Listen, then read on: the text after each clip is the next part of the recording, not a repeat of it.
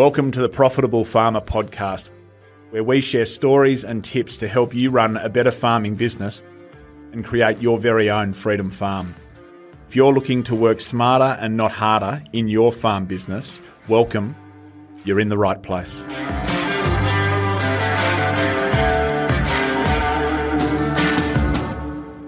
G'day, everyone. Welcome again to Profitable Farmer in my last podcast, it was sort of close to Australia Day, and I, I, sort of got a bit reflective on just how bloody lucky we are to be Australian. And just thinking about that in the lead up to this podcast, I think part of the reason why I feel so privileged and lucky to be an Australian is just because of the some of the incredible people that that this country somehow turns out. Um, I can't tell you how starstruck and honoured I am to have this conversation. I can't wait for this next hour. Um, my next guest is the most decorated female track cyclist of all time. She has won 400, sorry, 400, four 500 meter track time trials at the World Championships. At the 2015 UCI Track Cycling World Championships, Anna Meares took gold in the Keirin her 11th world title in total, making her that most decorated female track cyclist of all time.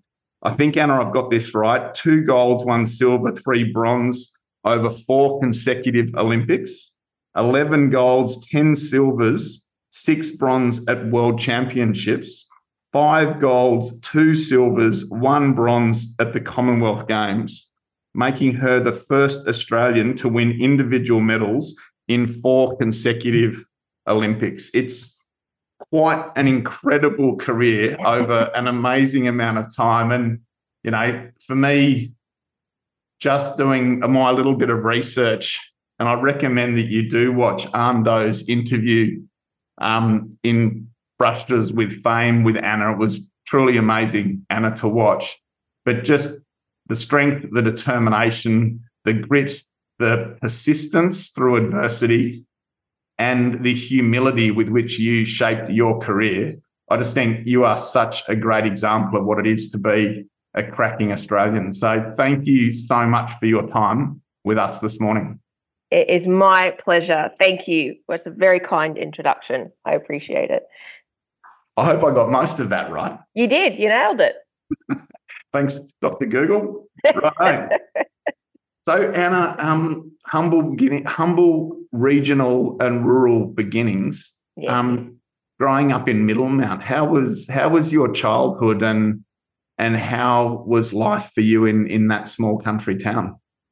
Uh, life for me it was just free. There was just this immense sense of freedom.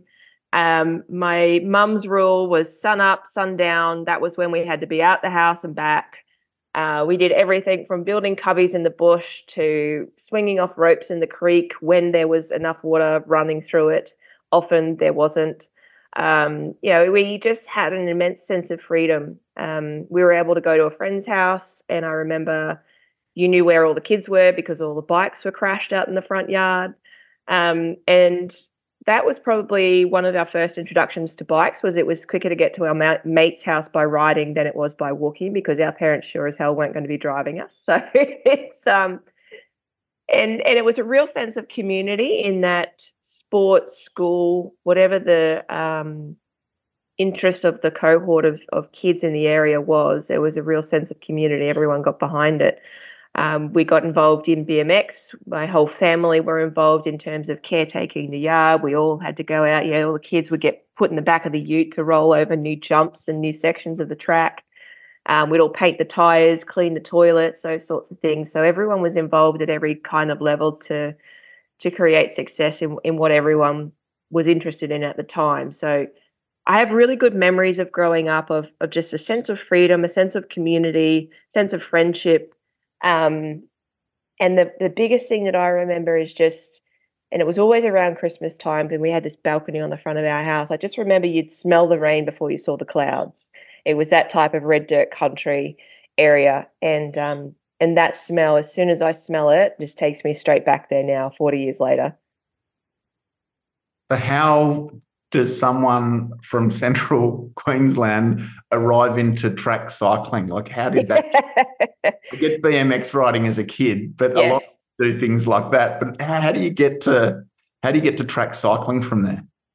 We watched the 1994 Commonwealth Games on TV. Like every Australian, we are just sport mad. And any time that uh, an Australian competition was on the TV, uh, we watched it. Um, and we saw Kathy Watt win gold for Australia on the velodrome, and she had this amazing bike painted with the Australian flag, and she was carrying the Australian flag above her head when she won. And having, you know, had a fair influence already with bikes in our lives, we were just curious by this different discipline. And mum and dad just looked up the yellow pages for the closest club, and that was in uh, it was Walkerston in Mackay, and it was about three hours drive from where we lived. And you could forgive parents were saying, look, I was 11, my sister Kerry was 12 at the time. Let's try and find something a little closer to home. But we had already, as a family, traipsed right across the country with BMX. That a three hour drive to Mackay was nothing. We did a four hour trip from Middlemount across to Perth through the Nullarbor to get to a BMX national. So, uh, three hour drive on the uh, on the single lane bitumen uh, beef road was was nothing to us, and, and that's so how we got involved for how many years? How old were you when you started going to Mackay, and how long were you part of? How long did that play out for? Longer than most people would think. Uh, um, two years. So we went in one weekend to try it. We absolutely loved it. And my parents said to Kerry and I, look, this is a fair commitment on our part to bring you in each weekend if you want to, you know, have a good crack at this sport. And we were like, no, nah, we want to do it. And to their credit, my parents every weekend for the following two years picked us up. Well, often it was mum because dad was a full time coal miner, uh, night shift worker. Um, mum would drive us to 300k in. We'd stay the weekend so we could race Friday night and Sunday morning, and she'd drive us to 300k home in time for school on Monday morning, which meant even as young kids, 11, 12, 13, um, we started to miss out on a lot, you know, a lot of our friends having sleepovers, birthdays, discos, events at school because we were away every weekend or we were training every afternoon. So it was just a sheer love of the sport and no reason other. We were never forced to do it by our parents. I remember I actually quit sport when I was about 14 or 15. Um, and I was quite academically inclined and I was happy to go into my school studies, but I still had to go in every weekend because Kerry wanted to do the sport and I was too young to be left at home on my own and that's where I met my first coach, Ken Tucker, in Rockhampton, because um, I just sat on the sidelines and he kept every weekend in my ear, Why aren't you on a bike? Why aren't you on a bike? And eventually he said to me, If you get back on a bike, I'll coach you. And the, the big thing about that was he had never coached a girl before, he'd only coached boys. So the fact that he was willing to take me on was was pretty big for me, and I got back on. And two questions. Um, how early did you set did you have a vision then that you wanted to be an olympian or was your vision something else? And second question how um, developed was um, women's track cycling then? I wouldn't say it was hugely developed. Um, kerry and i had race the boys right the way through to probably under 17 we had a couple of girls come along in the latter part of, of our teenage development. Um, I wouldn't say that I was very vocal in terms of I want to go to the Olympics, I want to go to the Commonwealth Games. I just had a lot of fun with cycling. Um, and that's probably because I wasn't actually very good at it when I first started. I was a short, scrawny little kid, was probably more suited to endurance events than than track sprint, but I found track sprint short, fast, exciting. Um, my attention span, I found two hour road rides incredibly boring, especially out in country Australia. It was just tree, kangaroo, tree, kangaroo. There wasn't a lot to entertain me uh, on those long road rides. So um, track just was more appealing, even though I wasn't physically suited to it. Um, my sister Kerry, though, was a much was much bigger physically, suited better to to track sprinting. Showed huge talent initially, so there was a lot of attention put on Kerry. Uh, and I was just kind of tagging along. And in in some ways, I think that helped me because I didn't feel any pressure. She had to absorb a lot of pressure, a lot of interest. She had to learn young how to deal with media, how to deal with expectation, whereas I was I had a, a real free reign. So I think in in some ways that was a real blessing for me and for my career in that I didn't I got to see it, but I wasn't immersed in it early.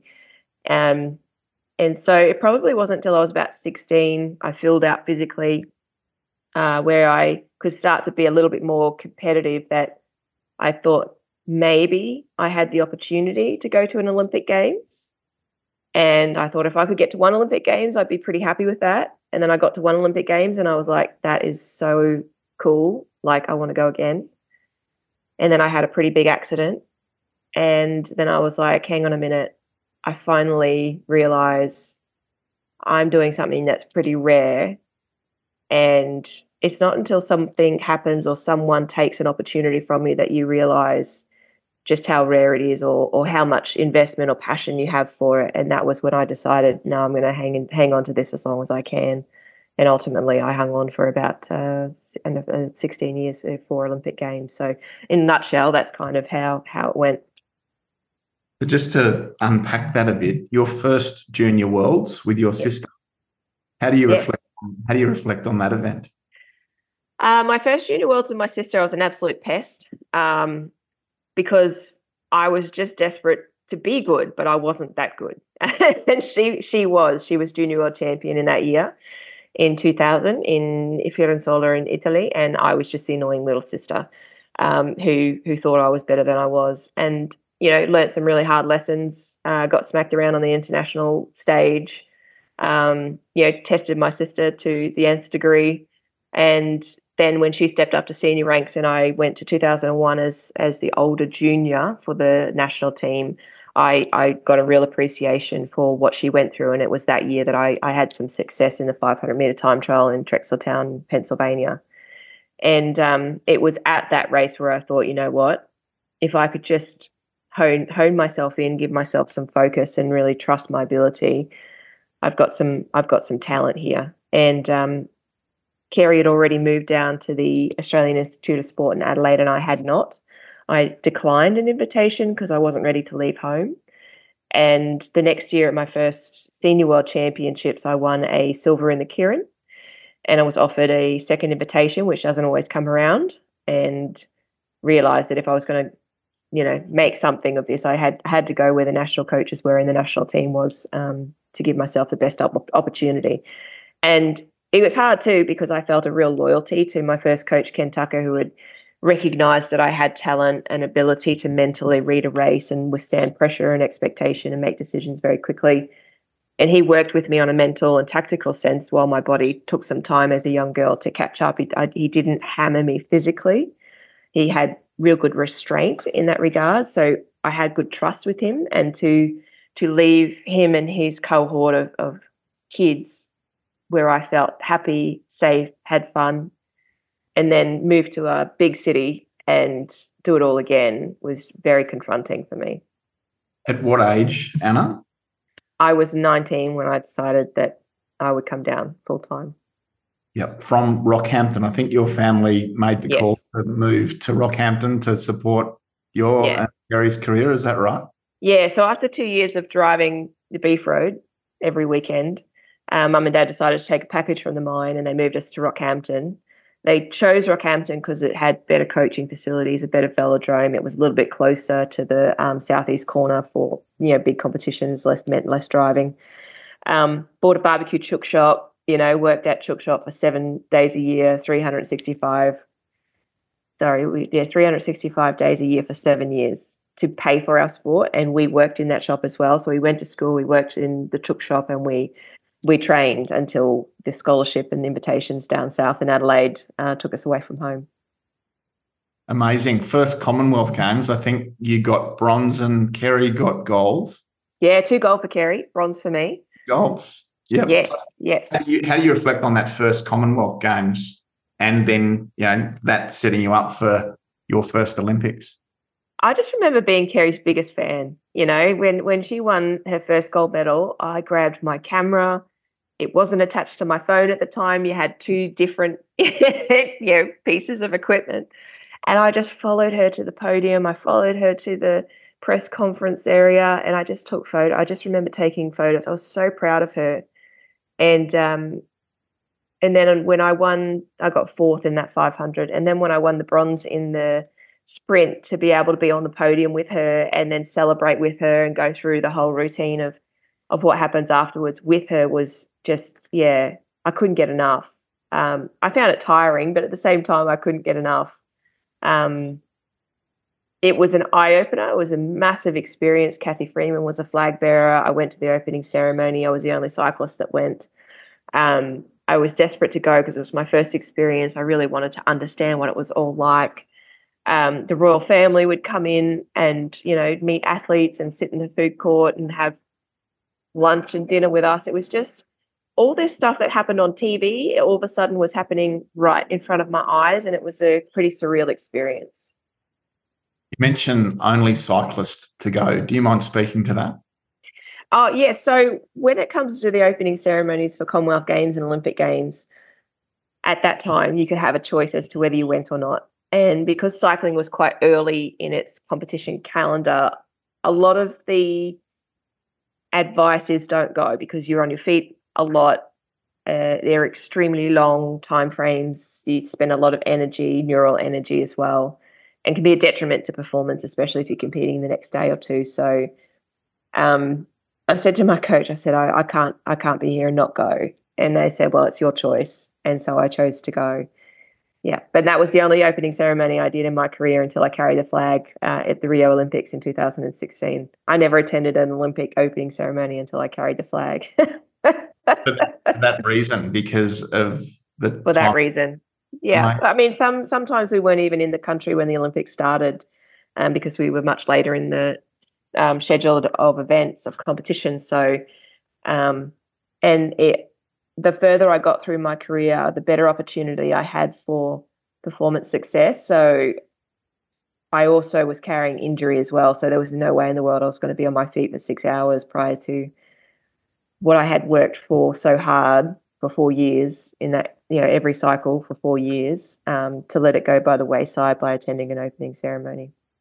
So, Anna, on a similar thread, I think only one female cyclist was able to attend or go to the Athens Olympics in 2004. Is that correct? That's correct. Yes. So the way qualification works for the Olympic Games is you you you get nine riders over an ag- aggregated period of, of time and competition scores and and it's one per country. Um, and we knew that we were facing one per country for for the Athens Games, but when Kerry came to my door, the uh, the Del Monte um, where we were staying for the Australian Institute of Sport, just in tears. Um, I didn't really know what what was wrong.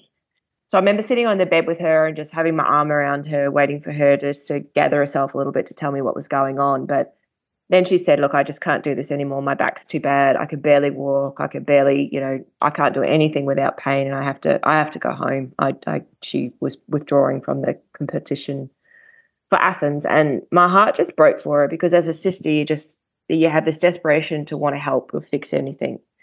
And I couldn't do anything to help her. And then on the other side, the competitor in me is going, well, that's one less person I have to worry about in terms of, you know, trying to get to, to the Olympic Games. And the hard thing is when both of us have that dream, but there's only one one opportunity, it's it's pretty awful. And the reason for that was at that time we didn't have equal event quota men to women in our sport at the Olympic Games.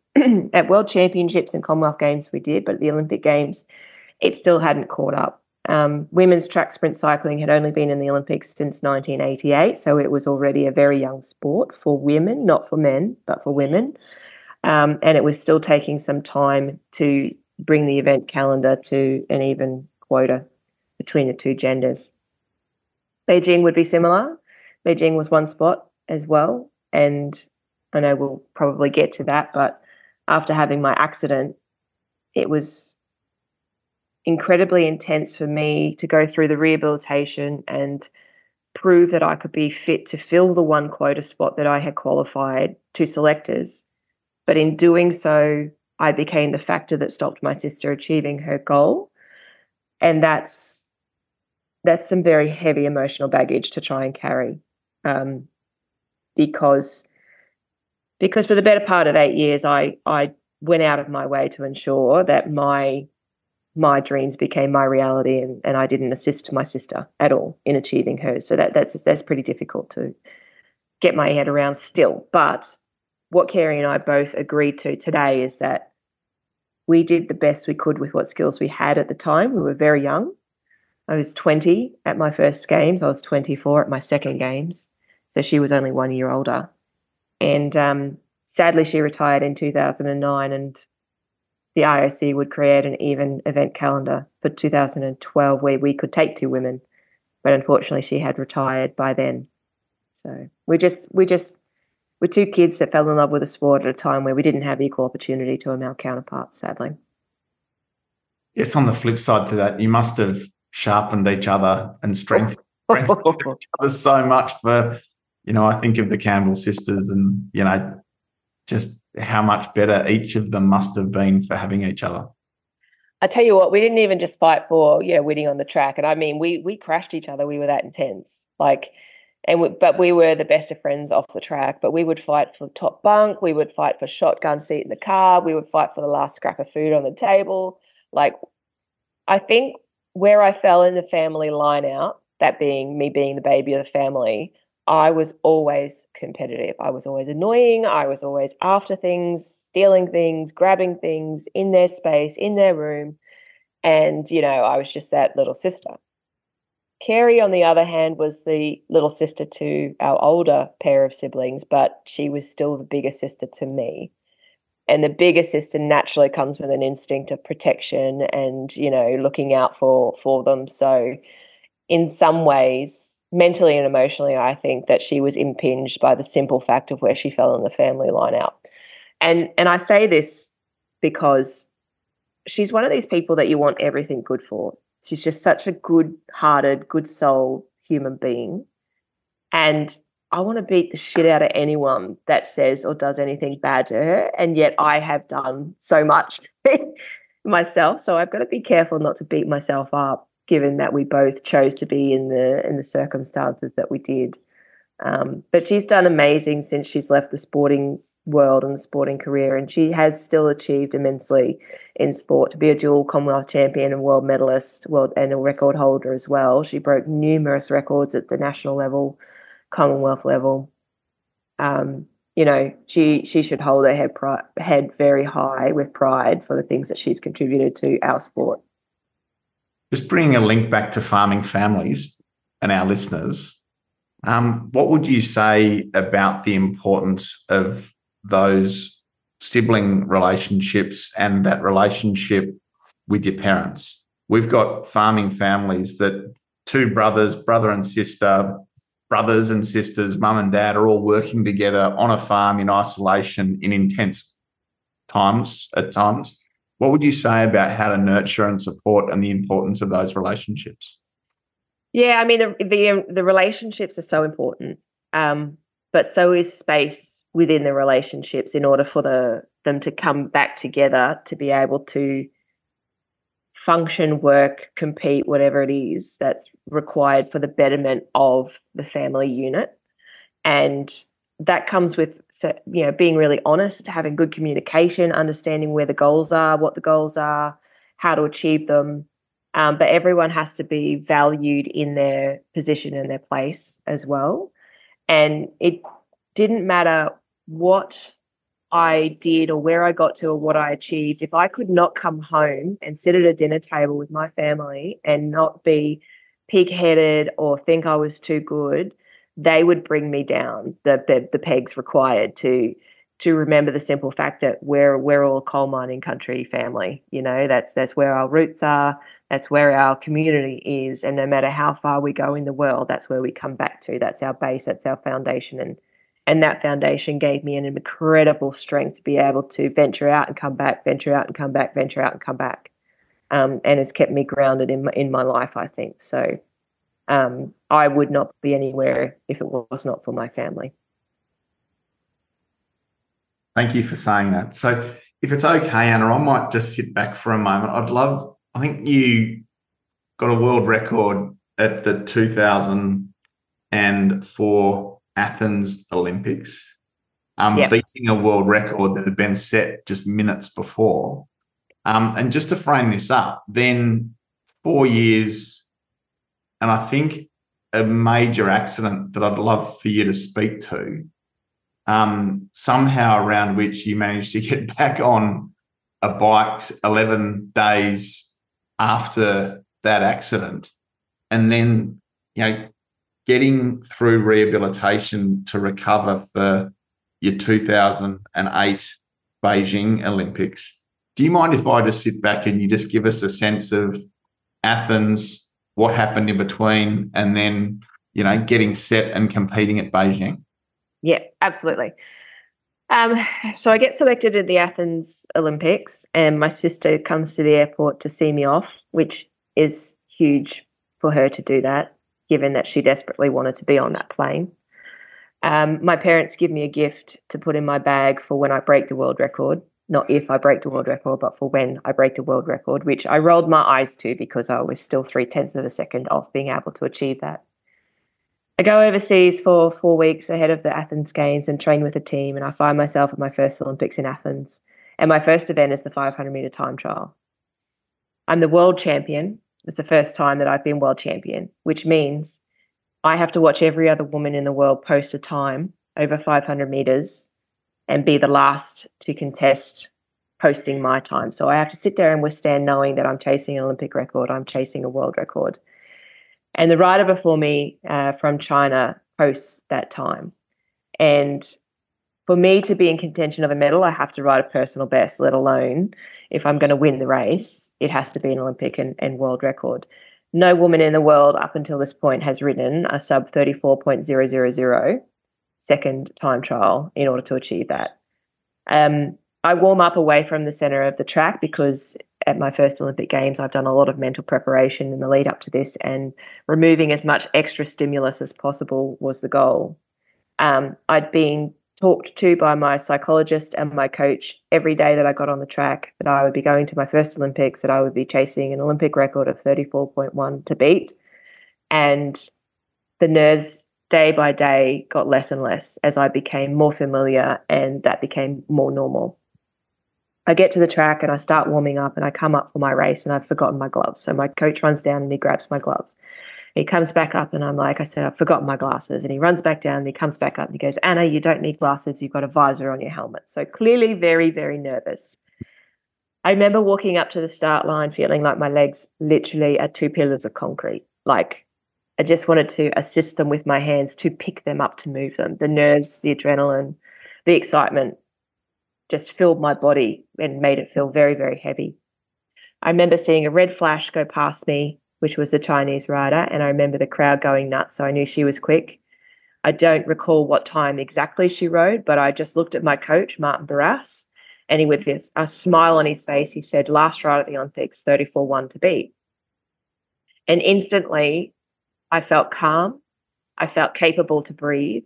The weight of my legs subsided because all of a sudden that cue that what that comment that he gave me that I had been given every day for 2 months leading up to this race made it seem normal when very familiar. So I got on the track, got on my bike, clipped in, and the biggest race of my life, 20 years of age, I'm starting to take deep breaths. And then all of a sudden this fly comes along and it just starts you know these just pesky flies that just buzz around and they stick like glue.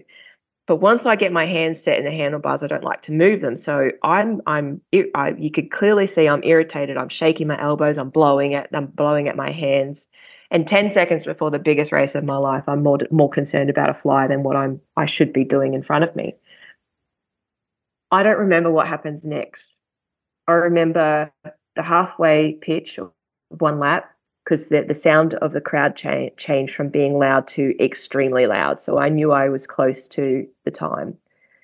The next thing that I remember is crossing the finish line and in desperation, just looking straight up to the scoreboard, which was right in the center of the of the corner of the velodrome, to see what time I had ridden. And all I saw was this um, this uh, red number one box next to my name and I, I just lost lost my shit because I realized I've, I've won the Olympic Games. And as I got closer, trying to look through the tears in my eyes, I, I was curious on the time. And I couldn't understand it because I saw 0.9 and all this sort of stuff. So, but it wasn't until I saw that green number uh, with the world record next to my name. And I rode a world record and I rode 33.952. So not only did I, I win that Olympic title, but I I rode an Olympic record, a world record, and I was the first woman to ride a sub 34 second time trial. Now, my race in 500 meters is two laps of the velodrome, right? I was so in the moment that I celebrated for six laps. Like my coach was just trying to get me off the track. I did more laps in celebration than I did in competition at the Athens Olympic Games.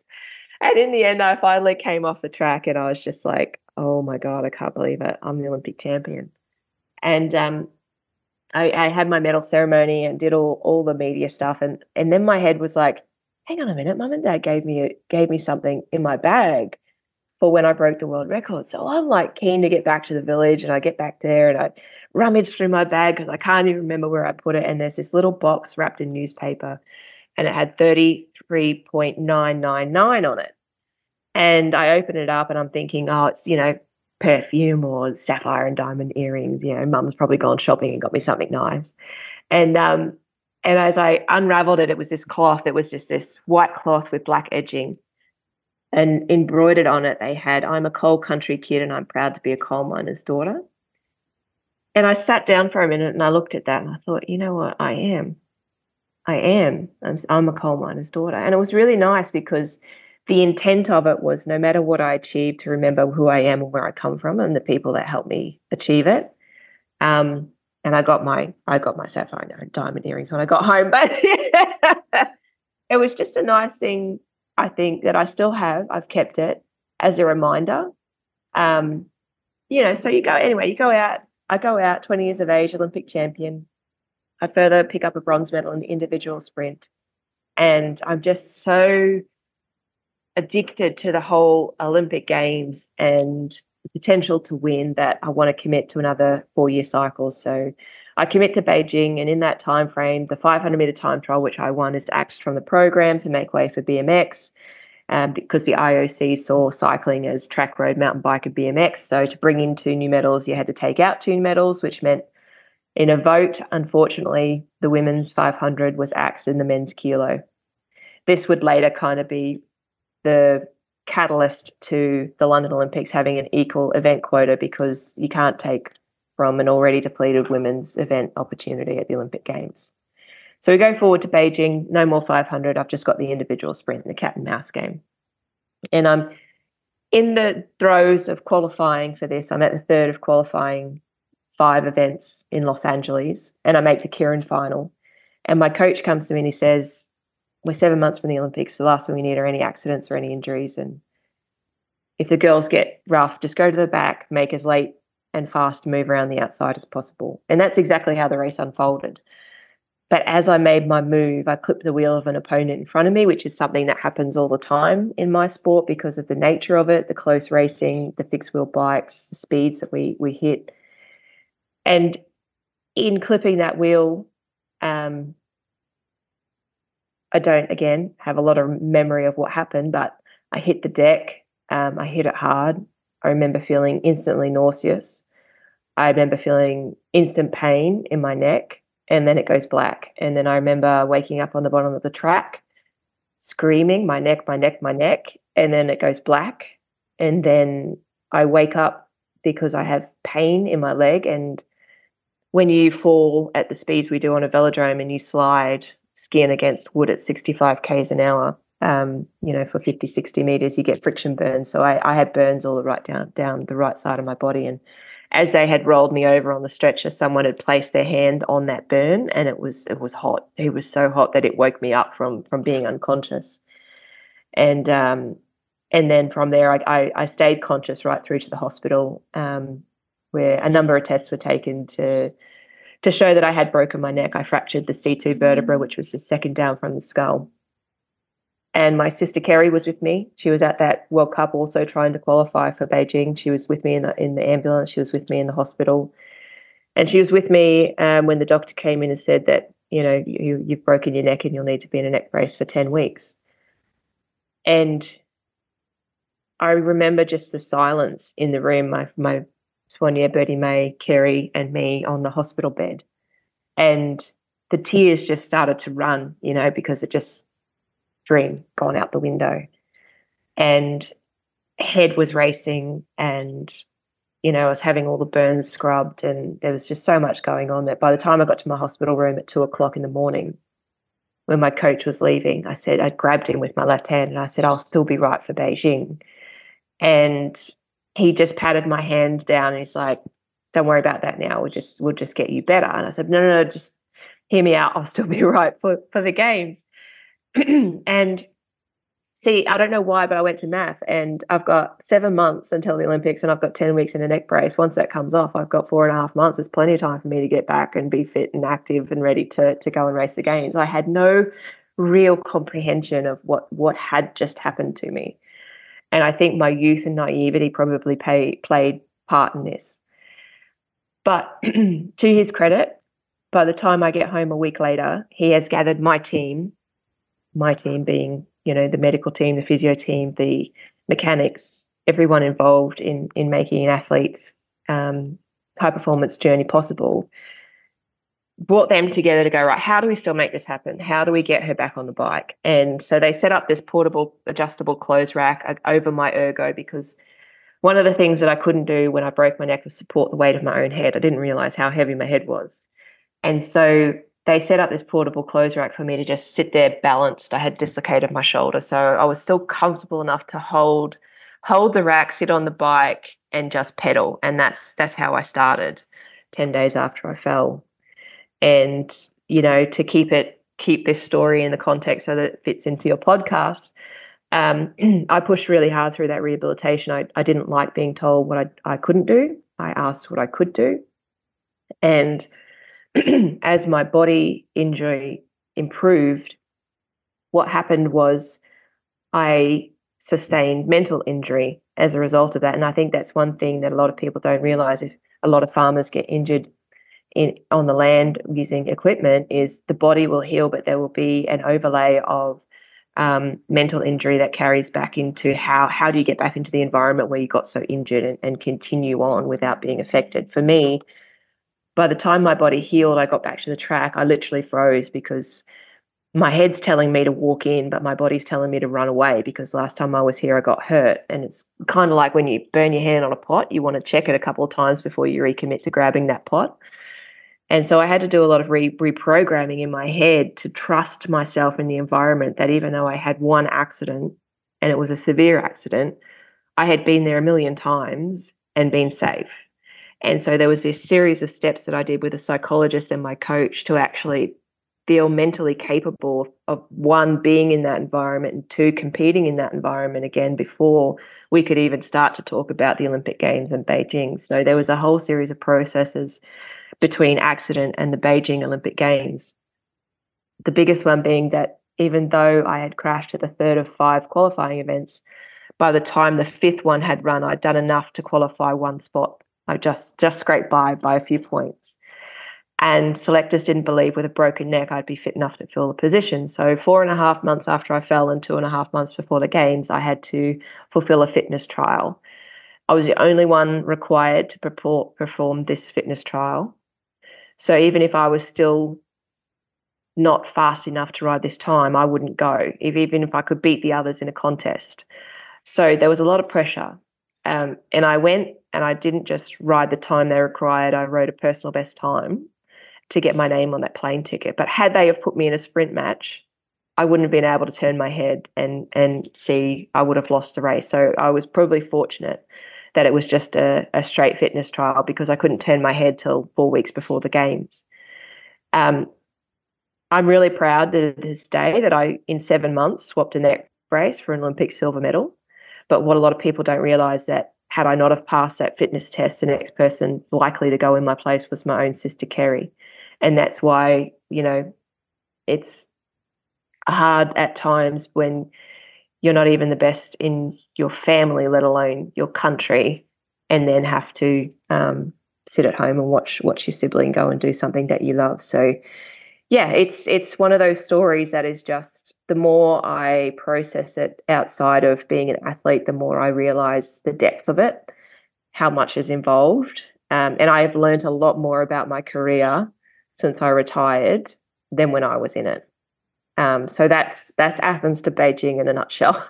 I appreciate your openness. It's um amazing. I, I love that notion that courage is action in spite of fear, and for you to, to work through that that fear of competing again and going back into that same environment um, and to do it with such a time pressure it's quite incredible how important is it to have that support around you so many of our farmers are doing it that they, it's a complex and it's an intense game farming and so many people when they're not on their a game they go it alone yeah how important is it to have coaches, counselors, psychologists, others helping you navigate the mental journey? And um, how important is that deeper work mentally in order to achieve?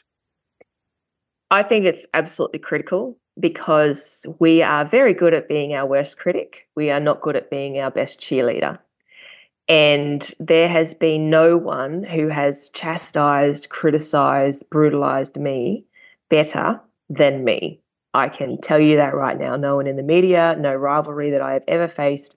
I have been my worst enemy um, on every occasion. And so to be able to have someone, be it a psychologist, a counselor, a mate, a coach, a mentor, a teacher, someone that you trust to sit there to listen without judgment because when shit's going around in your head a million miles an hour, it sounds very different to when you verbalize it and you can articulate it.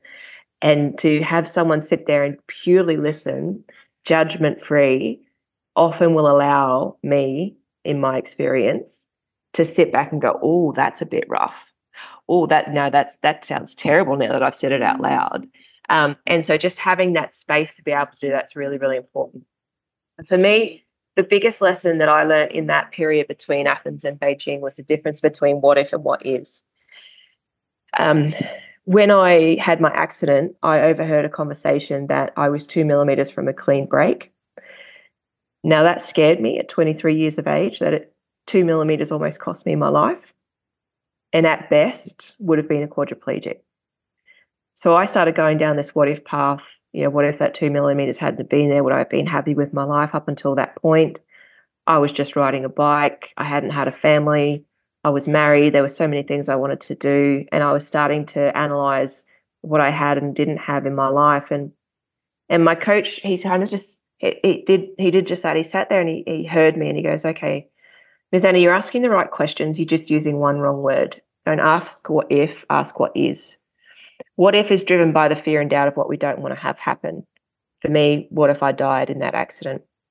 What if I get put in front of a soccer goal and I miss the goal for the team? What if I buy a house and I can't upkeep the mortgage? What if I go for a job and I don't get there?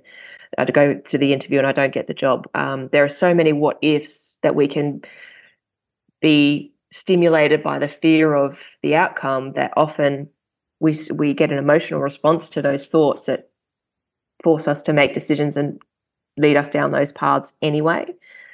If I tell you not to think of pink elephants, what do you think of? Pink elephants, right? So my coach Martin Barras tried to get me to look at the context of what is of my accident, and the what is was simply that two millimeters saved my life. So I went from being fearful of two millimeters to being utterly thankful for because I started to look at the tangible reality information I had in front of me as opposed to the emotional response to the situation. So, what if is great for contingency planning, but when you're looking at situational response, what if is crippling because it's emotionally driven. So, having that ability to look at the what is of a situation allows me to remove the emotion, deal with the information I have, and therefore make a better decision in the process to, to get myself out of out of that situation. Now, I wouldn't have been able to learn that, recognize that, or appreciate it had someone else not given me that perspective because I was clouded by fear and emotion. Um, so, support is really critical. However, who you choose to have in your support circle is as critical because you can have the wrong person advise you. You can have the wrong person um, be emotional. Um, and so it's really important to find those people you trust, but also who fit certain molds, I guess. So um, when I was emotional, I didn't want someone to tell me to, oh, look, just, you know, take a breath, it'll be fine. I needed someone with an empathetic ear. But when I was really, really driven and needed some perspective on the other side in the competitive circle, I didn't want that um, um, person with empathy. I wanted that person to, you know, really kind of give me a whack where required. So um, I think it's really very important because at the end of the day, in a competitive environment, when you have two athletes who are almost identical, it comes down to who's done the best mental preparation. And mental preparation is getting to know who you are, how you respond to pressure, what emotional response you have, and learning how to recognize that, be aware of yourself, and um, follow the steps to to be able to get the best out of yourself given those circumstances. You feel like that relates to just performance in anything, even outside yeah. sport. I do. Yeah, I so do. I try to practice it, and I have practiced it a lot and I am not perfect. And I still have a husband who sits there and goes, okay, Anna, take a breath uh, or chill the F out or uh, it's not that bad um, or no, you need to come back and have a look at this. So I still have really great people who allow me to be me, but also who can give me that little tap on the shoulder and go, just hang on a minute. I think you're overanalyzing here. Anna, between Beijing and London, different type of personal and professional challenge. But you know, sometimes we see you and we see athletes on the podium and with the medals around the neck, and we don't in any way appreciate the adversity and the journey in between. Can you can you give us an insight as to what then played out for you between I think it was 08 and 2012? Yes. So I was I, I got that silver in Beijing and it was a huge achievement and a massive relief. But I was still one step shy of where I wanted to be. I wanted to be on that gold medal podium. I had been there in Athens in 04 and I had been absolutely annihilated by Victoria Pendleton in the sprint final in Beijing, and she won the gold medal, uh, and she was, you know, absolutely deserving of it. And being one step shy after everything that I'd been through, really motivated me to see what I was capable of with a clean run in the next Olympic cycle. Now, I say that because I realized after my accident I was operating far under my full capacity, even though I had already been world and Olympic champion up until that point. I did not fully understand my strengths and my weaknesses. And my accident forced me to have to look at that. And I learned a lot about controlling the controllables, how important the people were that you chose to have around you. I, I had an appreciation for now because there was a real, real chance that life almost ended for me. And I was really excited to see what I could pull out of myself given all these learnings. And the athlete that turned up in London was a very, very different athlete to the one that turned up in Beijing. And this is why I often say that my my career can really be defined by pre and post accident. Now, pre accident, I won two of my 11 world titles. Post accident, I won nine of my 11 world titles. And I think that a lot of this came from my simple awareness of self and also gratitude for what I was doing, where I was going, who I was doing it with. And it just changes your whole outlook. And so for me, that coupled with the fact that I had a great team who was prepared to challenge me and test me and put to me that if I wanted to go from an outcome of silver in Beijing to an outcome of gold in London, I had to make changes to my process and application and my preparation phases in between. So everything was going to be different. Everything had to change. Um, and so we, my coach thought of this uh, project called Know Thy Enemy, which we took from the samurai and it's not about getting to know your opponent, it's about getting to know you, which was really where we had started the path um, leading into Beijing. So, what we did was we analysed my opponent, Vicky Pendleton, looked for patterns of preferential behaviour, patterns of avoidance, looked for where her strengths and weaknesses were, and then started to nut out a plan of how we could negate that. And once we had that plan, we then started to upskill myself around how to implement those plans. And so it was a very, very long and intricate, terribly frustrating process at times because when you're upskilling, you're basically trying to trying to uh, wipe out old habitual habits and create new ones because when when you're under pressure and you make decisions they have to be auto almost on autopilot. So you're trying to to get rid of all your old habits and create new ones so to speak. Um, and it's a very slow and frustrating process like i said. So we realized that victoria pendleton when she was in the back position of a sprint match meaning her opponent was in front of her she won 95% of the time. Like she was hugely successful and very, very strong in that position. However, on the few occasions when she was in the front position, her success of that um, race dropped significantly. So we realized that the best chance for me to win was to force her from her strongest and most practiced position and put her into her weakest and least practiced position. So we trialed this at the World Championships a year and a half out from London where I performed what's called a track stand, and that's balancing the bike in a stationary position. One, to see if she could perform the skill, and two, if she couldn't, to see if I could capitalize from running um, from behind her.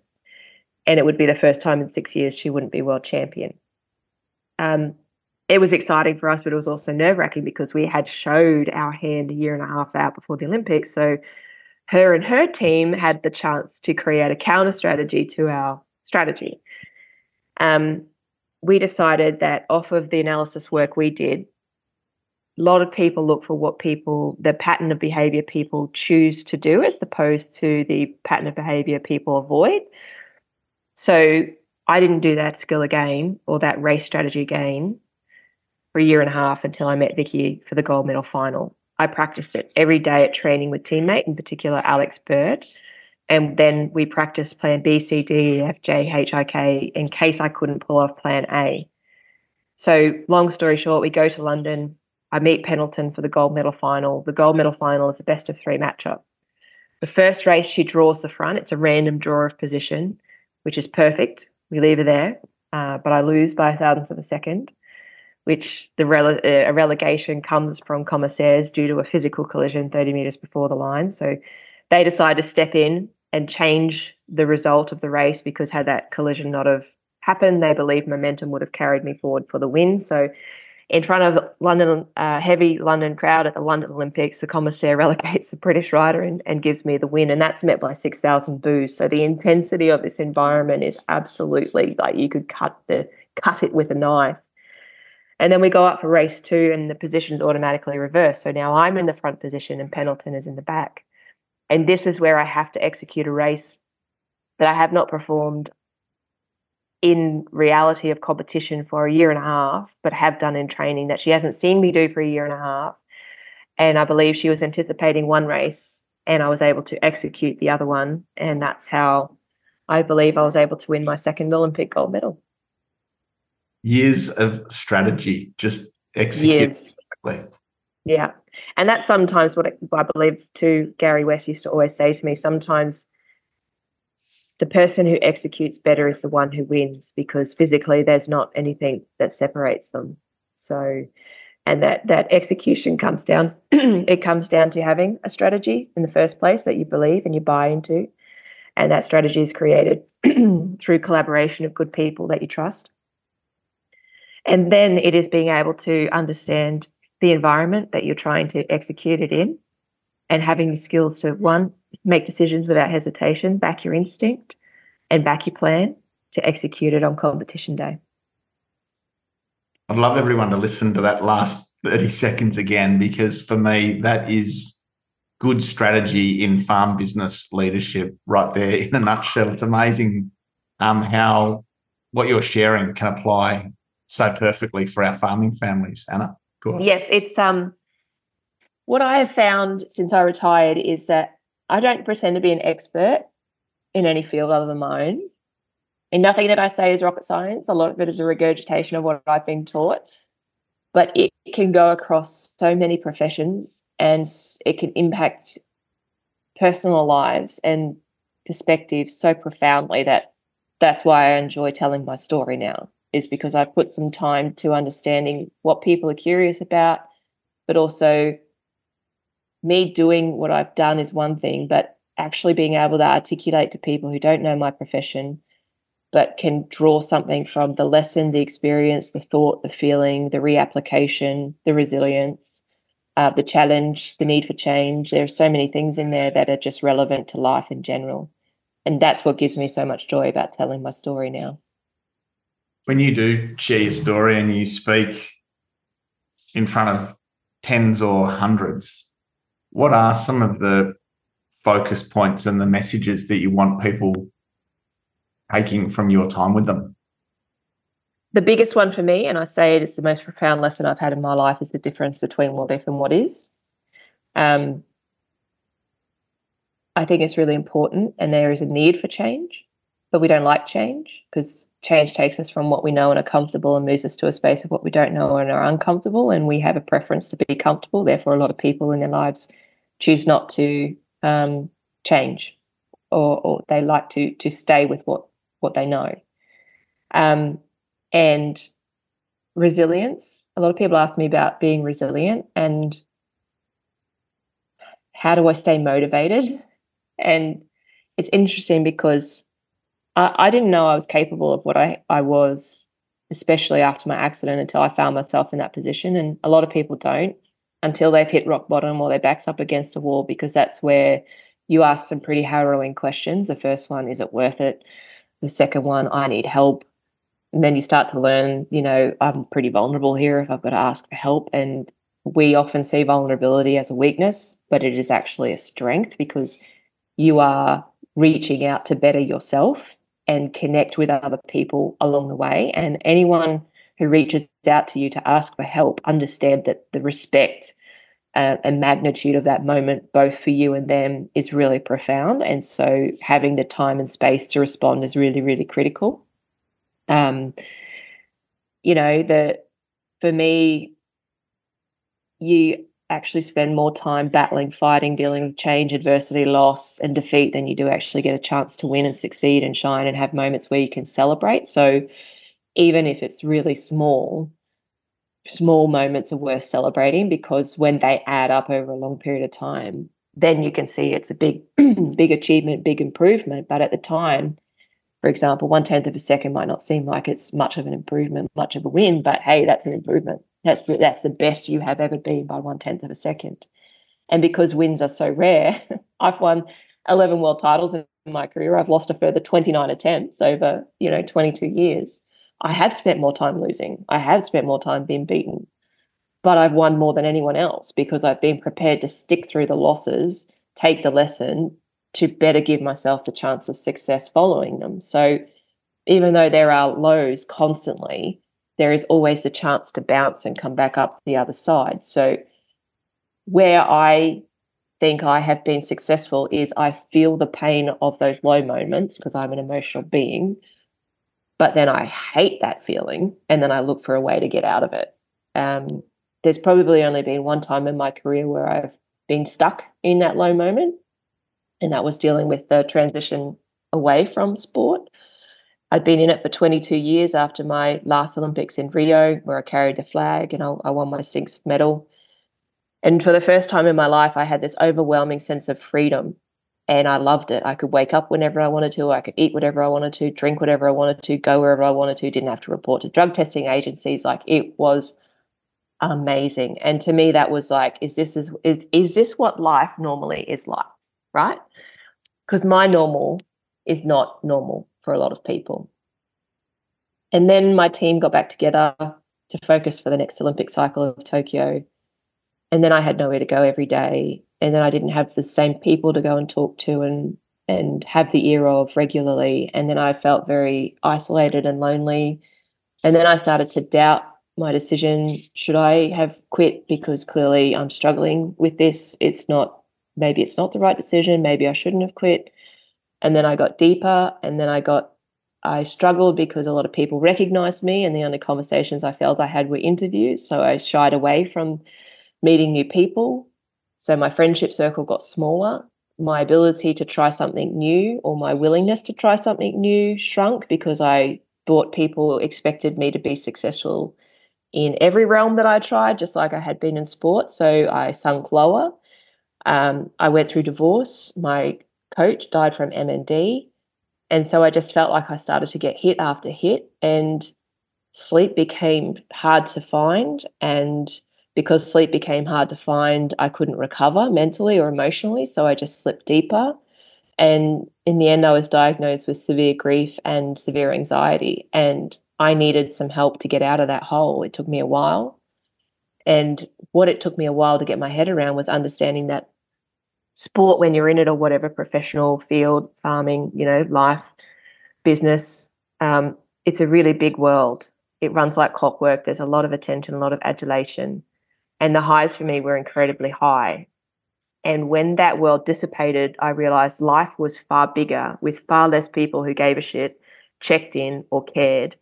There was no attention, the adulation was gone, and normal felt low in comparison to what I had experienced. So I was trying to calibrate what normal was in life, understand who I was without sport, and where I fit in this world again. And it took me some time to understand why I was struggling with it and find some peace and solace in who I was.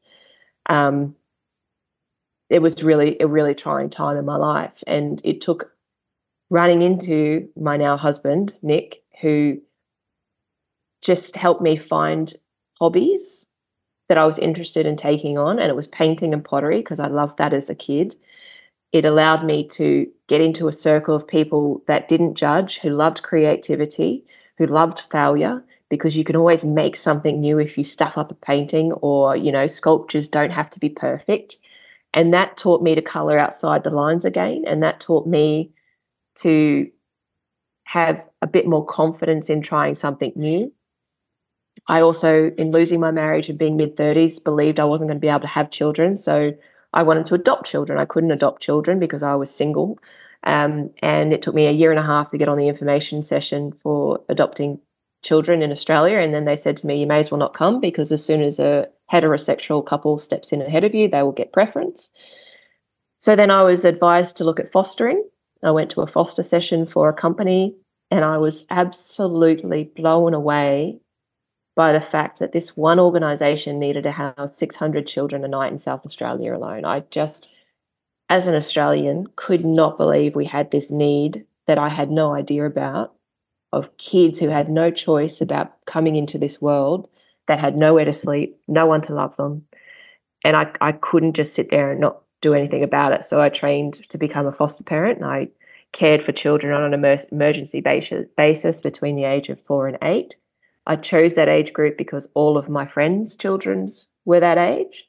Um, and and I will say this, my the age I chose was the oldest age of the cohort of people I came through in the foster care system group that I trained with. Everyone wanted infants to two year olds because they had the least damage mentally and emotionally coming out of you know some pretty trying situations. But it was working with these at risk kids you know, kids that had come into my care at midnight, absolutely petrified, taken from home, from a place that they loved, that they knew that they were were safe, or or a place that they weren't safe, but they were you know brought into a complete stranger's home. In the time frame that I had them, they learnt to trust me. They learnt to smile. They learnt to engage. They learnt to you know trust themselves again. And I sat there and I thought, you know what? If I if these kids can do this, I can step back into a world that I've been a little bit nervous to step back into sport. But I also these kids taught me I had skills, I had the ability to work with people, I had the ability to understand emotion, I had the ability to engage, um, you know, with heightened um, responses, and they inspired me to get back into sport. So I took on a role as a general manager for the Birmingham Commonwealth Games as a volunteer and I loved it. I love being back around the team again. I love being behind the scenes to help someone else have the chance of success because my cup was full as a competitor. And that has now led me to being the chef de mission for the Australian Olympic team in Paris next year and, and leading our Australian Olympians at what will be my fifth game. So um, it's amazing how how little experiences and moments can be really big roundabout circles, but life's really hard at times. And when you just desperately want to stop, I encourage people just to look up and reach out because you are worth it. And there are people who love you and can help you through those moments. And there is so much that we each can offer this world to be better. Um, yeah, I really encourage people to to talk and seek help if they need it mentally and emotionally. And I think I think society is getting to a point where we're becoming aware that this is really important, that there is a need for support in this area, and that it is normal. It's normal to have really hard times. It's normal to hit rock bottom, um, but you can come out of it. It's such an amazing message, Anna. Thank you. And gosh, in that there's insights for you know our families listening about some of you might be transitioning off the farm, you know, at the back end of your career, and there's insights there on how to navigate that. But also just your your comments around um, reaching out and getting help and getting support to get through tough times. I think will resonate so strongly with so many of our Aussie farmers. So thank you so much for that. A couple of last questions, if I could. Yeah. So much of your career was you focused on getting a result on behalf of a team with amazing support. How does it feel now to turn perhaps your attention to being in the service of others, um, be it foster kids, family, um, other younger athletes coming through? because I, I ask this because so many of our farmers I see just are focusing on, you know, making their farm the best they can and you know, driving towards more revenue, more profit, higher yields, better animals. But I feel like there's a real gift in setting down goals in addition to that, that is about how you can serve others, add value to the lives of others, and make an impact. And I guess sort of want to, if you're okay, have one of the messages that comes from this podcast as a bit of a challenge to our farmers, just to check in, in addition to striving for the goals that you have for you and your farm, what could you do that is serving others, adding value, and making an impact? Um, be it young people, old people, community, whatever. How's it been for you uh, post your career to to make that shift to being in the service of others? Yeah, it's um I've loved being involved with charity and I've loved being involved with community groups right through since I can remember. Like, if I go visit my parents, my parents are, are, caretakers of the local cemetery, you know. So if I go visit my parents, I've got to be prepared to go with a snip and, and mow around the graves. So it's not, we've always been community minded in a lot of ways. I, I find it gives me great perspective to be involved with others and in the community and it gives me it fills my cup in a totally different way that some of the things that I have been through can be justified by maybe helping someone else not go through it. You know, when you share your story, your experience, you offer insight to someone that can take it and recognize they might be going down the same path and just creating a little bit more ease for them either to get through it or to avoid a situation that otherwise um, my sharing would would not have given them that awareness. Um, in terms of you know encouraging people to put themselves out there to support other people, um, yeah, for me, it's one thing being in the environment as an athlete at the Olympic Games, the Commonwealth Games, the World Championships. It is very different being behind the scenes, trying to create an environment for someone else to have the shot of that one day going right. And it's hugely stressful. It is trying, um, but hugely rewarding as well. I won't win a gold medal again. I won't get a headline. And I'm very okay with that because if I can play a small part for someone else achieving those moments, that that I just feel so light-hearted and I get so much joy and ability to sleep from that. Um, it'll just make me smile. You know, it's they may not even know what part I've played, but the fact that I've worked so far for 15 months to try and make that environment right for the next athlete who steps into Paris in six months' time, they, they will have no idea what I've done because I can tell you right now, my eyes have been opened since I've been in this role, what other people before me have done. Um, it's been great because I've learned more about myself, um, because I open myself up to questions. Um, and it and it forces me to think about my experiences and what could have been done differently to ease them, you know, and that insight can be really powerful to someone else who's having a hard time of it, you know, and um, and I think it would just strengthen the community and relationships in an area for farming that is already pretty isolated. Um, I think it would certainly add to the strength of those relationships and the support network that could be offered, and and just help people not feel so isolated and in what they're going through. Amazing, thank you. Um, what are you most excited about about your future? And you're you're still so young. You've got such a sort of such a career and future ahead of you. What are you most excited about? It what's ahead of you? Oh, look, I'm excited to be a part of the team again. Um, and I am really excited about telling stories of the athletes of the teams that I'm going to lead. And I challenge them to be genuine in who they are and telling what they've been through. I challenge the media to listen to their story.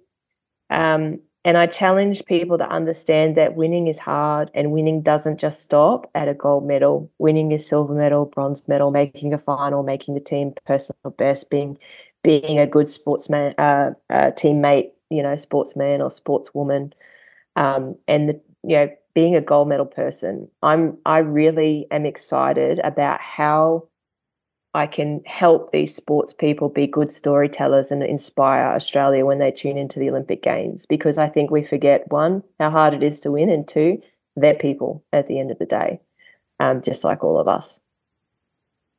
And a last question, if I could. What would you say to a young, budding country or Aussie kid, 10, 12 years old, who has a dream, has a goal, has an aspiration, what would be a comment you'd make to them? Have fun. That's it. A young kid just needs to have fun. Perfect. Anna, I can't tell you how much I've enjoyed this. It's just been amazing to have this time with you. Thank you so much for your openness, your willingness to share.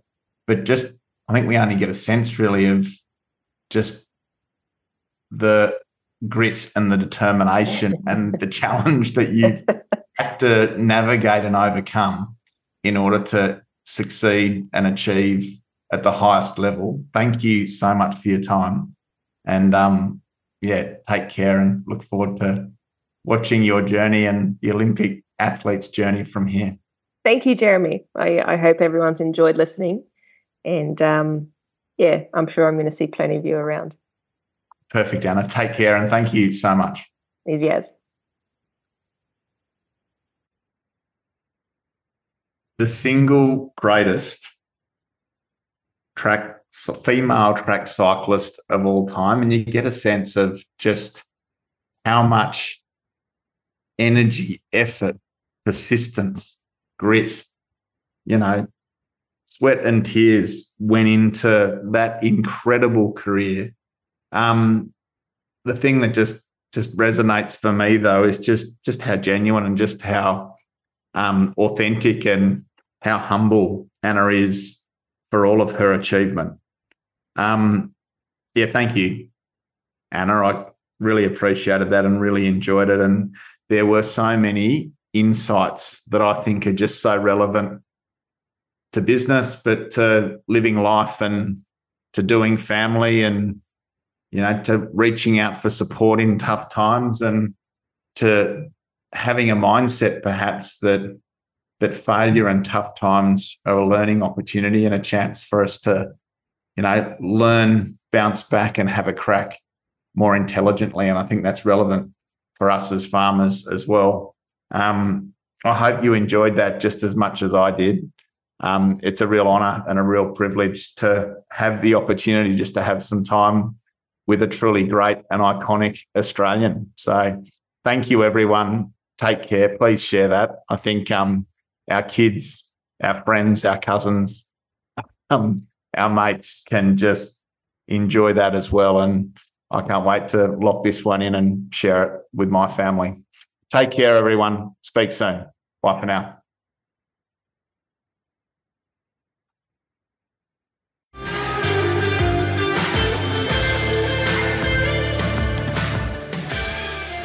Thanks for listening to another episode of the Profitable Farmer podcast by Farm Owners Academy. If you're new to this show, be sure to follow us. If you've been a long time listener, let your friends know about us or come continue the conversation in the Profitable Farmer Facebook group. All the best as you grow your business and create your freedom farm. Until next time, keep being incredible.